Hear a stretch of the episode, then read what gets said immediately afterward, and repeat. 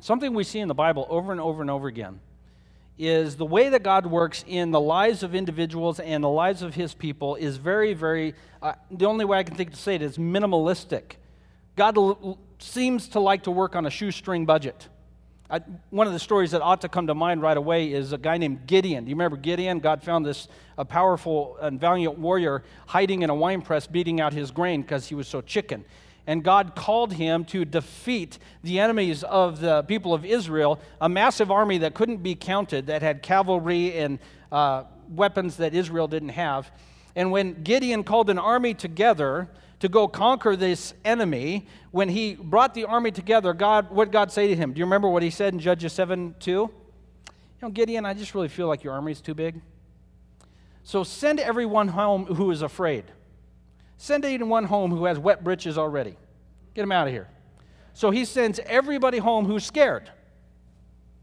And then after that, God says, You know, I still feel like your army's too big. I'm concerned, Gideon, that if you went in with this army, that you guys might think that you won this thing. So take all the guys down to the pond, have them get a drink. I'll tell you which guys to keep. And depending on how they drank the water at the, at the, at the creek or the pond, determined which guys he kept. And he got to keep, keep 300 guys. And God said, Yeah, that's a perfect sized army. Because if you win this thing, there's no way you can take credit for it. It's too small. I want to make sure that you can't boast in your own strength, but that you would boast in the victory of the Lord.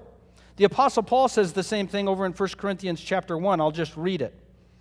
1 Corinthians 1, beginning of verse 28. God chose the lowly things of this world and the despised things and the things that are not to nullify the things that are, so that no one may boast in him. It is because of him that you are in Christ Jesus, who has become for us our wisdom from God, that is, our righteousness, holiness, and redemption. Therefore, is, as it is written, let him who boasts boast in the Lord. Even the Apostle Paul said this our, our victory spiritually, our new life spiritually, is nothing that we can boast about. It's completely accomplished in the Lord. All the way through Scripture, you see God working in such a way to make sure that nobody could brag about what God had done and to make sure no one could say that I saved me. But rather, God wants us to have to say, I, I couldn't save me, God did it. God doesn't want us to be able to say, by my own strength, I was saved. He wants us to be required to say, after we see the work of the Lord, to say, The strength of the Lord saved me. God's strength was faithful here, my strength was meaningless. So, the title of the message today is God's Champion. God's Champion. And I want to look at three different ways that God works through His champion. His champion isn't Goliath, just so you know. That's in chapter 17, so we're going to get there in a minute. You're following with me? God's champion. Number one, God's champion has devotion in lowliness. God's champion has devotion in lowliness. Samuel was sent by God to anoint a new king because King Saul had been rejected by God. God said, I've rejected you, Saul. You are no longer the king. The kingdom is torn from you. It will be given to your neighbor who is better than I. God was looking for a man who had a heart that was fully devoted to him. And so God was going to find a king, find a man who was wholly devoted to him. And so Samuel goes to Bethlehem. You've heard of Bethlehem, same place. He goes to Bethlehem, he goes to Jesse's household, and he is to anoint a king among Jesse's sons. And interestingly, the Samuel, the prophet, Mr. Goody Two Shoes, the prophet, never does anything wrong. I mean, ask Saul.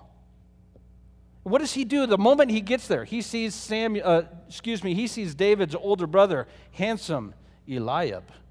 He walked in, perfect hair. He's like seven foot seven. He's just ripped.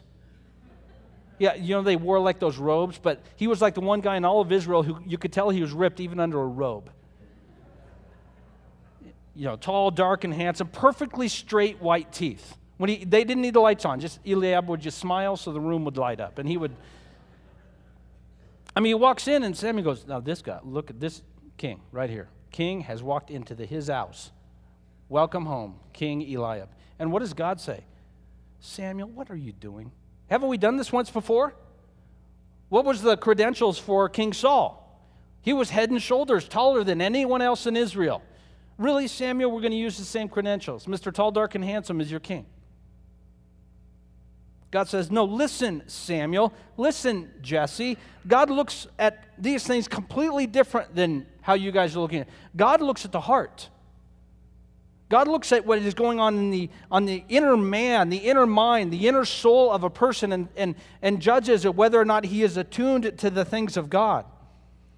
Samuel, the godly prophet, Jesse, the father of his sons, and all of the brothers, they get this completely wrong as to what God is up to.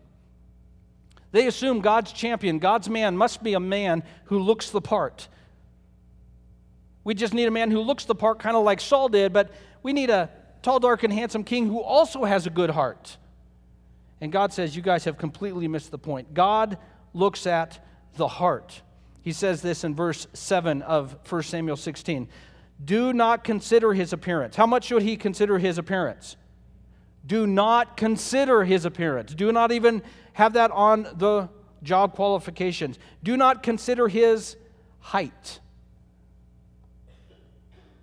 Do not consider how he looks. I have rejected him. The Lord does not look at the things man looks at. Man looks at the outward appearance, the Lord looks at the heart. God looks at the heart of the person who was devoted to Him, the, the person who was, is holy in His sight. Another place in Scripture says, Be holy as I am holy. What does holiness mean? Holiness merely means a person is set apart to be used by God, devoted to God and His things. Certainly, David wasn't pure before God, was he? Was David perfect? No, uh, he, was, he was far from perfect. We're going to discover this over the course of his life. But David was, was devoted to God. And where was David when all this is occurring? He's off shepherding. Mr. Low Man on the totem pole, probably not as tall as his older brother Eliab. He was the youngest. He ranked so low in his family order of things, his dad didn't even invite him. I don't even know how to, what, what David was thinking when that occurred. You'll have to sort of wonder did David even know this was happening? They, they, not only was David not included, he was so far from a thought they wouldn't have even considered him for kingliness. And yet, David, on the shepherd's field, tending his sheep, sheep, has a heart devoted to the Lord in his lowliness, in his humility, in his service to his unthankful brothers and father. He shows devotion to the Lord. We find out later in the story that out there in the sheepfold, protecting his sheep, he has to protect them from all kinds of predators. We discover in the next section in chapter 17 that a lion sought to attack and kill his sheep. So you know what David did? He attacked a lion and he killed it with his bare hands. He struck the lion and killed the lion. If that wasn't bad enough, he was then attacked by a bear. And David, out on his own, no one to help him but the Lord, struck the bear and killed him as well. In his lowliness, he was and any other shepherd. You know, do the math. How many sheep are there? How many sheep were there? Do we know how many sheep he had? Sure, we do. Eliab is going to tell us in chapter 17. How many sheep? Your few sheep. Your pitiful, pitiful flock of sheep, David. That's what he, how his brother is going to assess his flock. So David, for his few sheep, his, his pitiful flock of sheep, yet was his stewardship, he stood up to the lion, he stood up to the bear in faithfulness, not merely as a shepherd, but to his God who had called him to it. He was a good shepherd, not only of his sheep, but one day for his people, Israel. He had no rank, he had no position, he had no reputation, he had nothing on his resume. And yet, what was he? The Bible tells us over and over again he was faithful to the Lord and his stewardship. I want us to understand something very, very early on in our review of David's life in Samuel, which is going to take us to June. And this is the first place, really, where he is mentioned. David's story is not a Cinderella story. What's a Cinderella story? Cinderella story is the person who toils in lowliness, grits their teeth and bear it, puts on a stiff upper lip and, and, and stoicism and, and re- resolute of heart. They know one day I'm going to get mine. One day I'm going to get my glory and my, my, the power. And uh, this is all going to pay off if I just grin and bear it. This, David's story is not a Cinderella story. David's story is the same story we see throughout Scripture, where glory is not found by getting through lowliness, glory is found in lowliness. David was already experiencing the glory and power of God in his lowly position as the youngest, also ran. Who's that kid at the end of the table? Shepherd. His glory was in his faithfulness and his devotion to God, even in his meaningless, simple, absolutely unimportant job tending his few, few sheep. David's story is a story of glory and devotion in the loneliness, that in my heart, being devoted to God, God is there in my loneliness. God's champion has devotion in his lowliness. We discover this in David, out in the sheep, out in the fields, not even considered to be king, and yet he was devoted to God in the midst of his loneliness. We find in the Psalms he was called from the sheepfold tending sheep in faithfulness into a shepherding role as king. Just a quick question on that before we move on to the second part of this. When we think about our devotion to the Lord in the midst of humility, uh, humiliation, lowliness in our life, certainly we've all gone through those times in our life where we say, okay, this is horrible. This is not what I planned. God, I thought when I believed in you, you lifted me up. The, the way would always be straight. I would never trip again. I would never have another need. Everything would be glory and power and majesty. I would skip and sing all the way into heaven. And now I'm in this lowly, humiliating position. The question I think that is worth asking in the midst of those uh, conditions, those conditions of lowliness and humiliation, is my devotion to God in the midst of loneliness only a means to which I'm trying to get God to get me out of it? or is my devotion to God in the midst of a, the lowliness a good understanding that in lowliness and humiliation, God is glorified in my devotion? That it doesn't have to end. That, it, that being devoted to God in, in low positions is not a means to gain high positions. Being devoted to God in loneliness is a means to experiencing the glory of God in the midst of lowliness. I mean, I know our prayers are always mixed in terms of our motivation. Well, maybe not yours, mine are. You know, but we pray, God, deliver me from this, not my will, but yours be done. We even quote Jesus, right? Because we know if we quote Jesus in that prayer, now he'll give me what I actually want. So if, I, if I'm really, really godly, God he will give me what I want. And, and what God shows us in David is know, somebody who's experiencing the glory of God, whether or not he ever leaves the sheep field whether or not his few sheep ever become many sheep, whether or not he ever becomes king, or he just simply spends the rest of his days tending Jesse's sheep in some far flung, forgotten field.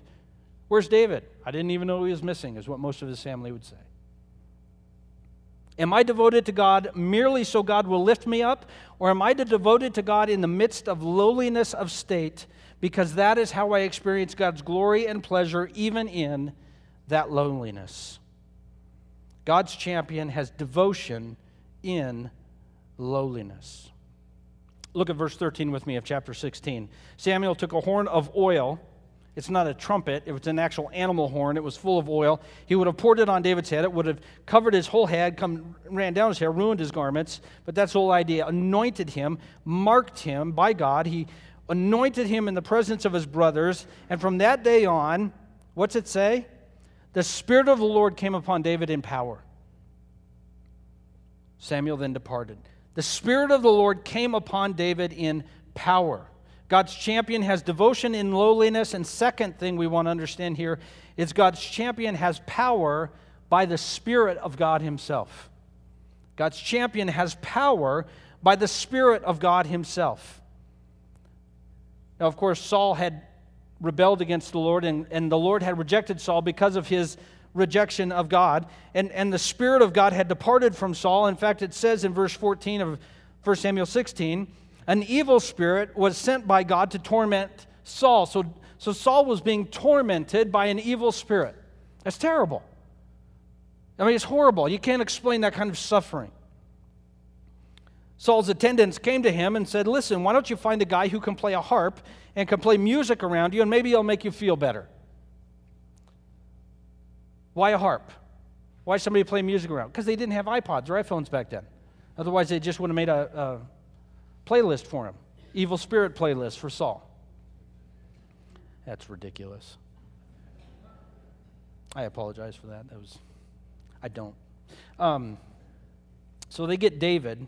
Uh, they, they find out David, son of Jesse in Bethlehem. He knows how to play the harp. He's a brave man. In fact, he's a warrior. Uh, why don't you bring him in? And so they bring David in to minister to Saul. And, and so David would come in, and when this evil spirit would torment Saul, we don't know uh, what it would do. It probably added to his paranoia and, and made him uh, uh, depressed and angry. And uh, it's hard to know, but it, it, it really tormented him. Uh, David would play his harp, and relief would come to Saul, and he'd feel better, and the evil spirit would leave him. Now, this is some good harp playing, you would think, right? Well, no, of course not. What did we discover at the end of the last section? When David was anointed with oil, the Holy Spirit came upon him. David's harp playing is not what caused the evil spirit to leave uh, Saul. It was the fact that David was God's man with God's Spirit. When the Holy Spirit's in a room and a, the, the enemy or a demon is in the room, who has the authority there? The Holy Spirit, every time. He's God, as it turns out. So David comes in with his harp playing, and by the power of the Spirit, he, he is able to overcome the authority of the evil one in the life of King Saul, and the evil spirit would flee. God's champion has the power of the Spirit. And in fact, here we have him, David, the anointed king, serving the rejected king in a spiritual way. Isn't that profound? Isn't that amazing? If David was like any other king that had lived on planet Earth, as soon as he was in Saul's presence, what would he have done? Taken one of the strings off his harp, strangled Saul, and sat on the throne. That's what you do. I am king, you are not, you should die. But David doesn't do that. In his lowliness and by the power of the Spirit, he serves the rejected king with this strange task of fighting the demon away from the rejected king. In David and Goliath, perhaps we would assume David's victory came from a, sharp mind or a steady hand with a sling. A sharp mind and a steady hand with a sling and a stone will do no good against a spiritual evil. There's nothing that can be done here physically. The authority here, the, the thing that is work here is a spiritual force and it requires spiritual authority. Saul exercises his political authority and calls up Jesse and says, Send me your son. And Jesse would say, What choice do I have? And what choice would Jesse have? None. In fact, Jesse does what he knows what would assumed to be happening is he not only sends his son, he sends him with provisions so that his son's presence in the king's court wouldn't cost the king anything. So Saul exercises his political authority, but David, in playing his harp, exercises the greater authority, the authority by the, by the Spirit of God over an evil spirit plaguing Paul or Saul himself. We discover this throughout David's life, and we discover it not only in the Old Testament, but also in the New Testament, hopefully in our own Christian life. Victory with God is only ever attained by the Spirit. Victory with God is only ever attained by the Spirit.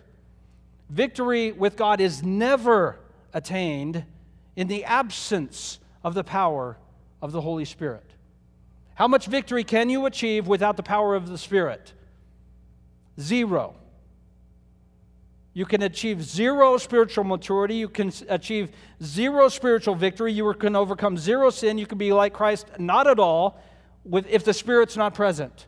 The only way any of that is achieved is by the Holy Spirit at work in our life. Victory with God is only ever achieved and attained by the power of the Spirit. And God's champion, David, here in the life of King Saul, has the power of the Spirit. Just a quick question before we move on to the last section, which of course is your favorite part David and Goliath. I, I'm sorry, I forgot to bring the flannel graph. Here's my question to you, and think of, of your own spiritual life in God. How do you attain your spiritual victory? Think through the journey of your spiritual life. How have you attained your spiritual victories? good discipline, stern accountability from fellow believers or family members, developing good habits, church attendance, sacrificial giving. What, what are the means by which you have said, I achieve spiritual victory by, what is it? The only answer in the Bible is all spiritual victory is achieved only by, only by the Holy Spirit only by the Holy Spirit. You do not have in you the power to overcome sin. You do not have in you the power to overcome your lack of spiritual maturity. You do not have in you the ability to make yourself like Jesus. The only one in, in all of the universe who has the ability to do any of those things in you is the Holy Spirit. And David did his work he was God's champion by the power of the Spirit. Look with me at 1 Samuel 17. It's one of the longest stories in the Bible, has some of the greatest descriptors. Unfortunately, we don't have time to go through it in the kind of detail maybe that would be fun to do. But God's champion in in David, uh, living a life of devotion in the midst of lowliness and being empowered by the Spirit, is now going to go and have a great victory. But this victory in, in 1 Samuel 17 is a, a different kind of victory than has ever been achieved before. This is victory redefined. God's champion has victory, in fact, for others. God's champion has devotion and loneliness. God's champion has power by the Spirit and now we will see God's champion has victory for others. The Philistines had gathered in a valley on one side of the valley, and they had a lot of army and, and uh, uh, uh, military weapons. And uh, the Philistines were well advanced militarily. I've always used this.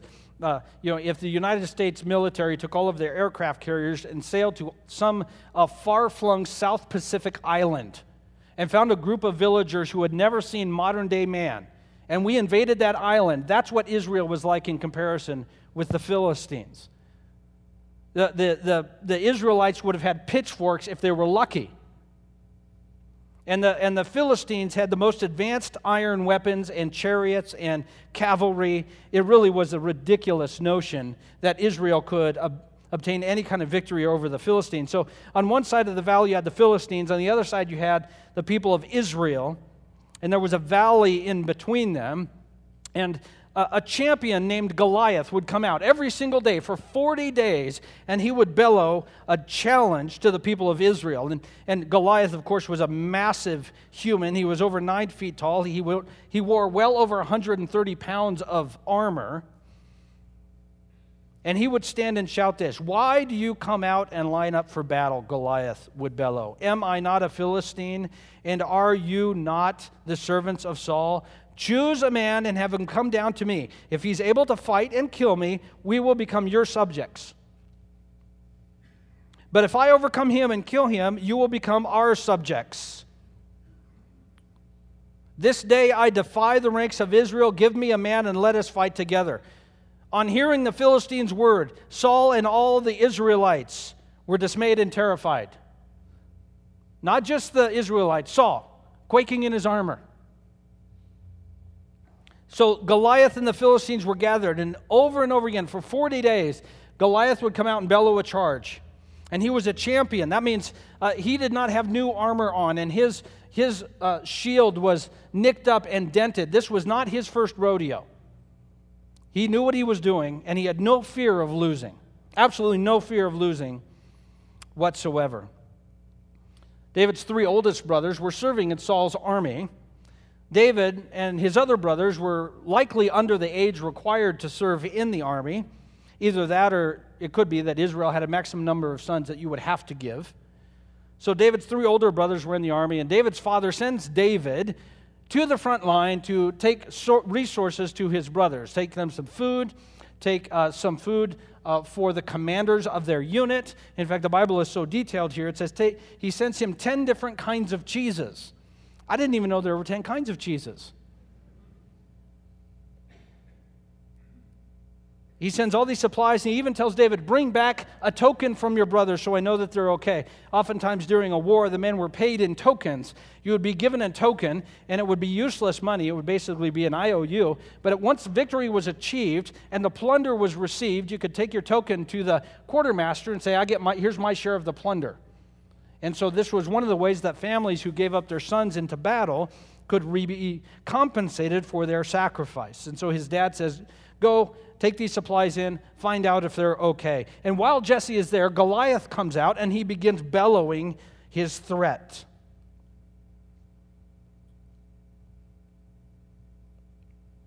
He lets everybody know what's going on. And David uh, witnesses this bellowing threat, and he witnesses the Israelites running and hiding. And he's curious as to what's going on. So David asks about this, and he says, What's the situation here? And they, they tell him, Listen, here's the deal.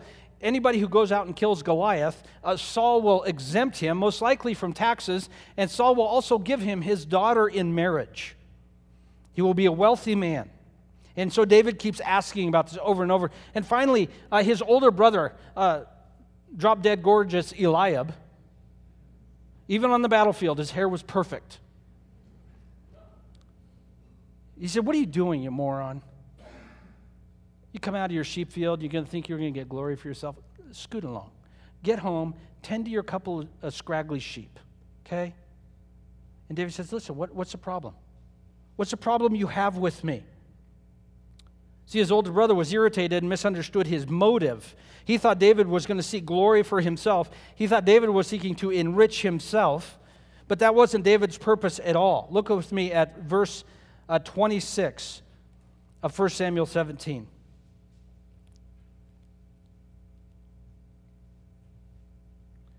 I'll begin in verse 25. The Israelites had been saying, Do you see how this man keeps coming out? He comes out to de- defy Israel.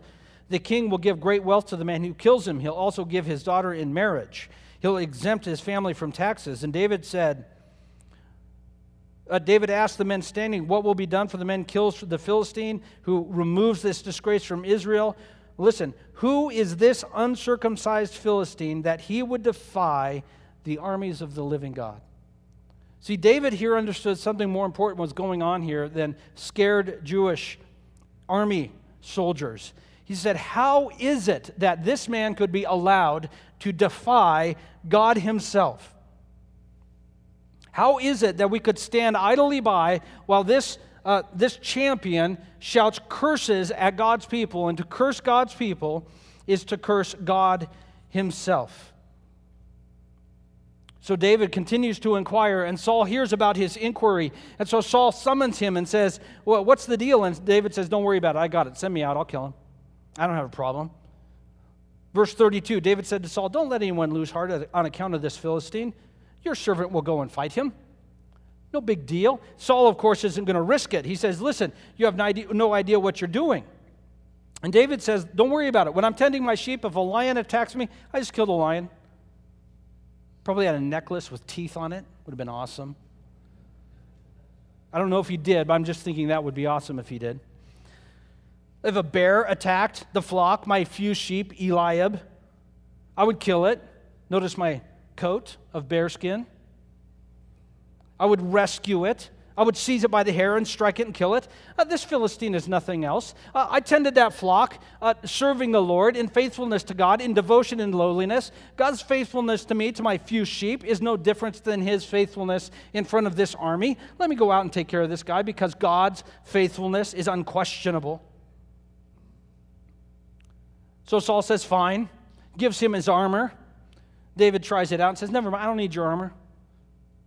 I'm not used to it. He was being polite. He said, I've got God. I don't think I need your armor. So David goes out and he shares the gospel with the Philistine, verse 47. Before he kills him, he wants him to be saved. I'm being a little bit silly, but not totally. Verse 46, this is what David said This day the Lord will hand you over to me, and I will strike you down, and I will cut off your head. Today I will give the carcasses of the Philistine army to the birds of the air and the beasts of the earth, and the whole world will know that there is a God in Israel. All those gathered here will know that it is not by sword or spear that the Lord saves. For the battle is the Lord's, and he will give you, all of you into our hands. David now not only wants to kill the Philistine champion, Goliath, he wants to kill them all. The rest of Israel had set their goals too low. They wanted to kill one guy, and David said, One guy, with God on my side, I'm just going to wipe you all out. I feel bad for you in some ways, he might say. You are about to die, Goliath, because God is here. And you know the story. He gathers five smooth stones from the creek. He slings the stone. It sinks into Goliath's forehead. David runs up and cuts off his head. And as soon as the giant is dead, the, the army of, of Israel charges the Philistines and they destroy them and plunder them for miles and miles and miles and miles.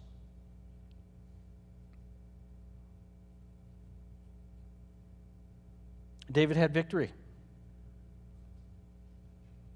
God's champion gained the victory. But who experienced the victory? That army, hiding in their holes and under rocks and in bushes. D- uh, David goes out and, and gains the victory. He gains the victory not merely for himself, that he might be receive glory, but this cowering army in the midst of David's victory is now empowered to plunder. And they plunder like plundering maniacs. I just made that up. That's a thing. They, they go there, wait, he had victory for us. His, we can plunder these people, and they charge off the hillside and they destroy the Philistines and everything the Philistines had in their camp. The people of Israel had. The victory David had over the champion was primary, primarily for the benefit of the people of Israel. They're the ones who had the most to gain in the plundering and destruction of the Philistines. God's champion has devotion and lowliness. Remember David at the sheepfold. God's champion has power by the Spirit to do the work of God, even casting out demons from the rejected king of Israel. And God's champion has victory for others. Let me ask you this question before we move on to some concluding remarks. Do you need a champion? We asked earlier about how does how do you achieve victory? How do you attain victory in your spiritual life? Have you ever got to that point where you say, uh, it turns out I'm terrible at this? Uh, I'm not very good at not sinning. I'm really terrible at doing good things. I really like reading the Bible five minutes every two months. I wish I could say I have a prayer time. It really has sort of turned into more of what I like to call nap time. Anybody else pray like, pray like me? Dear Jehovah. How was your prayer time today? I don't know. It was so great I was unconscious. I just pray the Spirit used it, right? Do you need a champion? Even as a Christian, do you need a champion because your Christian life isn't even close to what you thought it should be? Look at verse 32 of 1 Samuel 17. David, God's champion, says to us and to Saul, Listen, let no one lose heart. It's really interesting to me that in the midst of all David had going on, he was concerned about the heart condition of the people around him. Listen, it's fine. Not because David was some hot stuff. David just understood what God was up to. He said, Let no one lose heart. So, again, let me ask you this Do you need a champion? Or another way of asking that, in thinking about your relationship with the Lord, have you lost heart? Maybe not today, maybe at some time in your journey. Have you ever been at that place where you say, I, I don't get it? I don't think I have what it takes. David here says, Let no one lose heart. Let no one lose heart. Jesus then is the son of who? Who is Jesus son of? He's called it a million times in the New Testament. Son of David. Jesus is the son of David. He is the true champion, the true and better champion that David could ever be. Was Jesus devoted in lowliness? Philippians 2, beginning in verse 5. Jesus, being in the very nature God, did not consider equality with God something to be held on to, but he made himself nothing, taking the very nature of a servant, being made in human likeness. He, be, he being found in appearance as a man, he humbled himself and became obedient to death, even a cursed death on a cross. Jesus, the God's champion, devoted to God and to us in loneliness. and did so much better than David because he did it in loneliness and he never sinned. There's no Bathsheba story in Jesus' life, there's no uh, taking the census story in Jesus' life. Jesus is devoted in loneliness to God in perfection, and his devotion took him all the way to a cross. Jesus, God's champion, was powered, empowered by the Spirit. Jesus said it this way in Luke chapter 4 The Spirit of the Lord is on me because he has anointed me to preach good news to the poor. He has sent me to proclaim freedom to the prisoners and recover sight for the blind, to release the oppressed, to proclaim the year of the Lord's favor. Jesus is saying, The Spirit of the Lord on me. Jesus is empowered by the Spirit to be completely obedient to the purposes of God during his life. And he never missed one single thing he was supposed to do. Not one single thing went undone. All of the work God called him to do, he did perfectly by the power of the Spirit. He did so even better than David ever could have done. And finally, Jesus is God's champion attaining a victory for others. said it this way in 2 Corinthians 5:21, "He who knew no sin became sin for us that we might receive the righteousness of God." So God's champion, Jesus, now attains a victory, but not merely for himself, a victory for us that we might receive a, his victory. He said it this way in a parable in Matthew chapter 12. He had been accused of doing his miracles by the power of Satan, and he says, That's dumb. How can anyone enter a strong man's house and carry off his possessions unless he first ties up the strong man. Then he can rob his house. Jesus on the cross destroyed the strong man. Satan is, is done at that point. His victory is, he's, he's completely defeated. He has no power, he has no authority, and it is the job now that the strong man is defeated for us, the cowering, chicken hearted army of God, to do what? Plunder the enemy. We're to be awakened by victory that's been achieved over the strong man by the true champion and uh, have our hearts stirred to say, let's plunder this place. Victory's done, we've won. What's the only mistake a person can make in that moment after Goliath has died? What's the only mistake?